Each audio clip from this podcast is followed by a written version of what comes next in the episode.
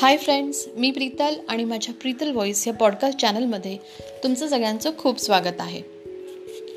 अँकरने खूप छान संधी आमच्यासारख्या नवोदित पॉडकास्टवाल्यांना दिली आहे. म्हणजेच अँकर अगदी फ्री आपलं पॉडकास्ट ऑडिओ डाउनलोड करतो अगदी अख्ख्या जगभरात. त्याच्यामुळे जर तुमच्यामध्ये एखादा वक्तृत्वाचा गुण असेल किंवा लिखाणाचा गुण असेल तर तुम्ही खूप छान छान लिहा किंवा वाचा किंवा म्हणून दाखवा. आणि अँकर हा ॲप डाउनलोड करा. जो अगदी फ्री आहे आणि ह्याच्यावर तुम्ही तुमचे ऑडिओ रेकॉर्ड करू शकता आणि डाउनलोड करू शकता. बाकी सगळी जबाबदारी अँकरची वेगवेगळ्या नऊ प्लॅटफॉर्मवर अँकर तुमचे हे ऑडिओज पब्लिश करतं. तर असा हा फ्री अँकर ॲप नक्की डाउनलोड करा आणि पॉडकास्टची मजा घ्या.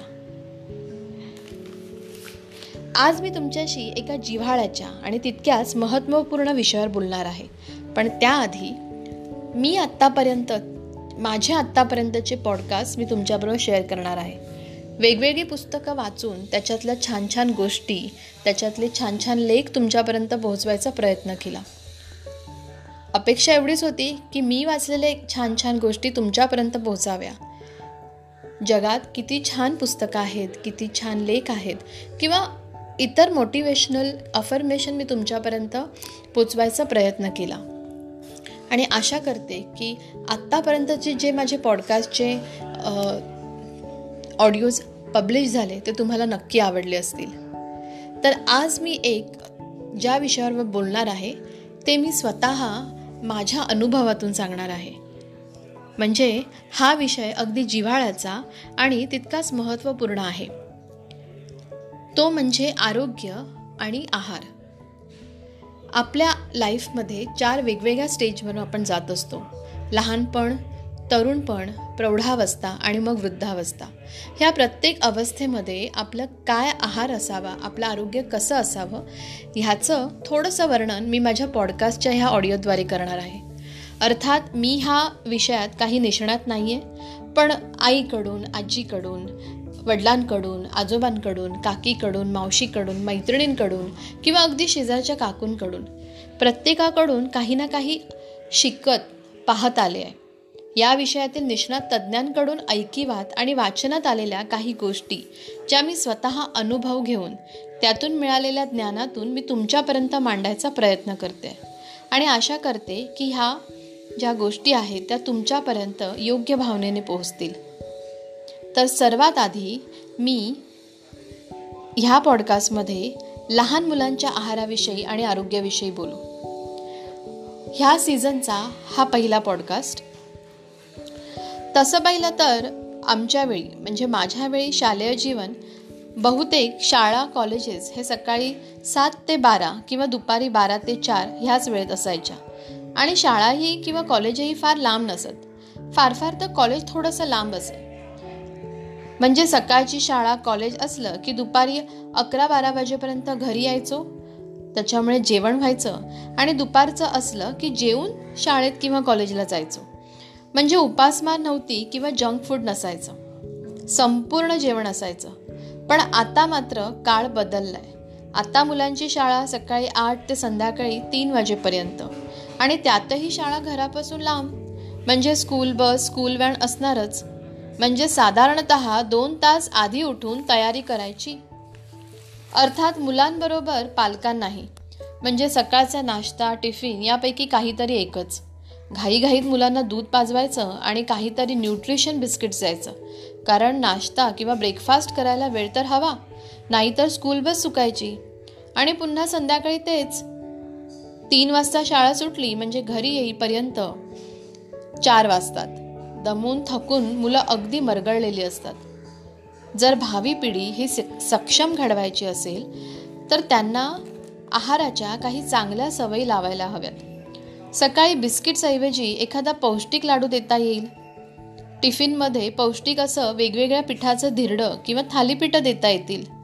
अर्थात हे झालं शॉर्ट ब्रेकचं कारण आता शाळेचा वेळ जास्त असल्यामुळे पालकांना दोन डबे म्हणजे दोन टिफिन द्यावे लागतात एक शॉर्ट ब्रेक आणि एक लॉंग ब्रेक तर शॉर्ट ब्रेकचं आपण म्हणालो की थालीपीठ किंवा पिठाचं धिरडं देऊ शकतो आणि लॉंग ब्रेकसाठी एखादं फळ आणि जोडीला भरपूर भाज्या घालून केलेली पावभाजी मिसळ पुलाव फक्त ह्या सर्वांसाठी पालकांना थोडंसं नियोजन करावं लागेल. मिसळ किंवा पावभाजी किंवा पुलावच का? कारण आजच्या ह्या पिढीला हेच जास्त आवडतं.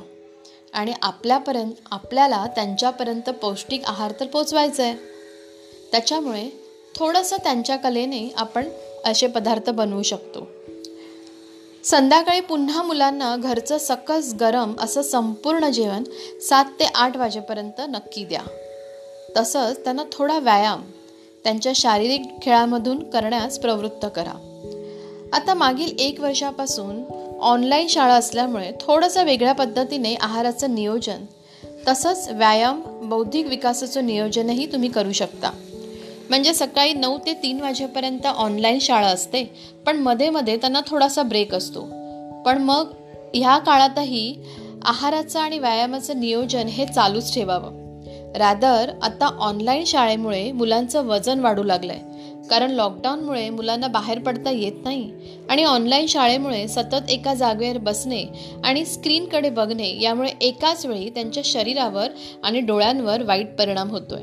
म्हणूनच या काळात घरच्या घरी मुलांकडून काही योगाचे प्रकार डान्स स्किपिंग म्हणजे दोरीवरच्या उड्या सूर्यनमस्कार जोर बैठका अशा प्रकारचे व्यायाम करून घेऊ शकता. म्हणजे त्यांचं शारीरिक संतुलन राहू शकतं. तसंच एखादा पदार्थ बनविताना त्यांचा सहभागही करून घेणं. म्हणजे तो पदार्थ बनवताना लागलेली मेहनत त्यातील पौष्टिक मूल्य त्यांच्या लक्षात येतात. आणि अर्थात त्यांचा झालेला सहभाग किंवा त्यांची मिळालेली हेल्प यामुळे त्यांना आनंद होतो आणि यामुळे त्यांचं मानसिक संतुलन नीट राहतं आणि मानसिक शक्तीही वाढते. म्हणजे मग स्ट्रेस किंवा डिप्रेशन ह्या गोष्टींपासून ते लांब राहतात. आणि लिडरशिपचे किंवा एकमेका सहाय्य करू याचे धडे अगदी घरापासूनच मिळतात. जर आपल्याला आपली भावी पिढी ही सक्षम आणि मनाने शरीराने आणि संस्कारानेही जर तंदुरुस्त करायची असेल तर त्याचा पाया त्यांच्या लहान वयापासूनच करावा लागेल. आणि ह्यात पालकांचा वाटा हा फार मुलाचा असेल. तर आज प्रत्येक पालकाने हा वाटा नक्की उचलावा अशी मी आशा करते. तर हा होता ह्या सीझनचा म्हणजे आहार आणि आरोग्यविषयीचा पहिला पॉडकास्ट ह्याच्या पुढील पॉडकास्ट हा तरुणांच्या आहाराविषयी आणि आरोग्याविषयी असेल. तर तो नक्की ऐका आणि मी आशा करते की माझे असेच पॉडकास्ट तुम्हाला आवडत राहतील आणि मी नवीन नवीन तुमच्यापर्यंत तुम्हाला ऐकवण्यात ऐकवण्यासाठी नवीन नवीन पुस्तकं किंवा गोष्टी किंवा लेख मी तुमच्यापर्यंत नक्की आणत राहीन. पुन्हा भेटू आपण पुढच्या सीज ह्या सीझनच्या पुढच्या एपिसोडने जो असणार आहे तरुणांच्या आरोग्याविषयी. तोपर्यंत बाय टेक केअर आणि नमस्कार.